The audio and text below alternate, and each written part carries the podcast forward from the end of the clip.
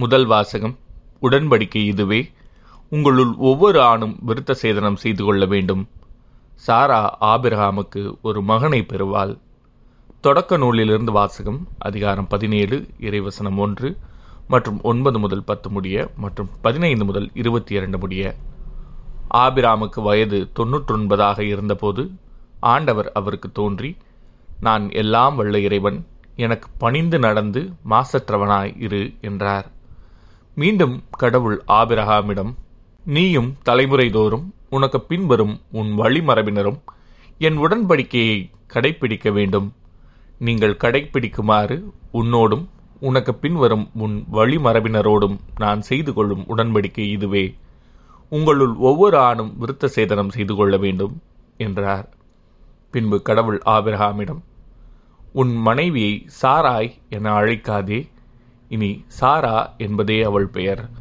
அவளுக்கு ஆசி வழங்குவேன் அவள் வழியாக உனக்கு ஒரு மகனையும் தருவேன். அவளுக்கு நான் ஆசி வழங்க அவள் வழியாக நாடுகள் தோன்றும். மக்கள் இனங்களுக்கு அரசர்களும் அவளிடமிருந்து உதிப்பர் என்றார். ஆபிரகாம் தாழ்பணிந்து வணங்கி நகைத்து நூறு வயதிலா எனக்கு குழந்தை பிறக்கும். தொண்ணூறு வயது சாராவா குழந்தை பெறப்போகிறாள் என்று தமக்குள் சொல்லிக்கொண்டார் ஆபிரகாம் கடவுளிடம் உம் திருமுன் இஸ்மையேல் வாழ்ந்தாலே போதும் என்றார். கடவுள் அவரிடம் அப்படியன்று உன் மனைவி சாரா உனக்கு ஒரு மகனை பெறுவாள். அவனுக்கு நீ ஈசாக்கு என பெயரிடுவாய். அவனுடனும் அவனுக்கு பின்வரும் அவன் வழி மரபினருடனும் என்றுமுள்ள உடன்படிக்கையை நான் நிலைநாட்டுவேன். இஸ்மையேலை பற்றிய உன் வேண்டுதலை நான் கேட்டேன்.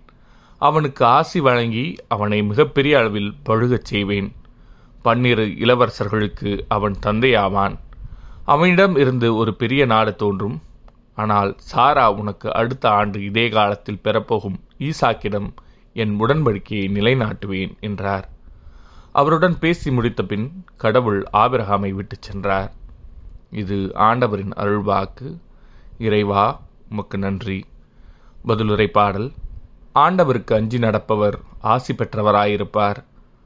ஆண்டவருக்கு அஞ்சி அவர் வழிகளில் நடப்போர் பேறு பெற்றோர். உமது உழைப்பின் பயனை நீர் உண்பீர். நீர் நற்பேரும் நலமும் பெறுவீர்.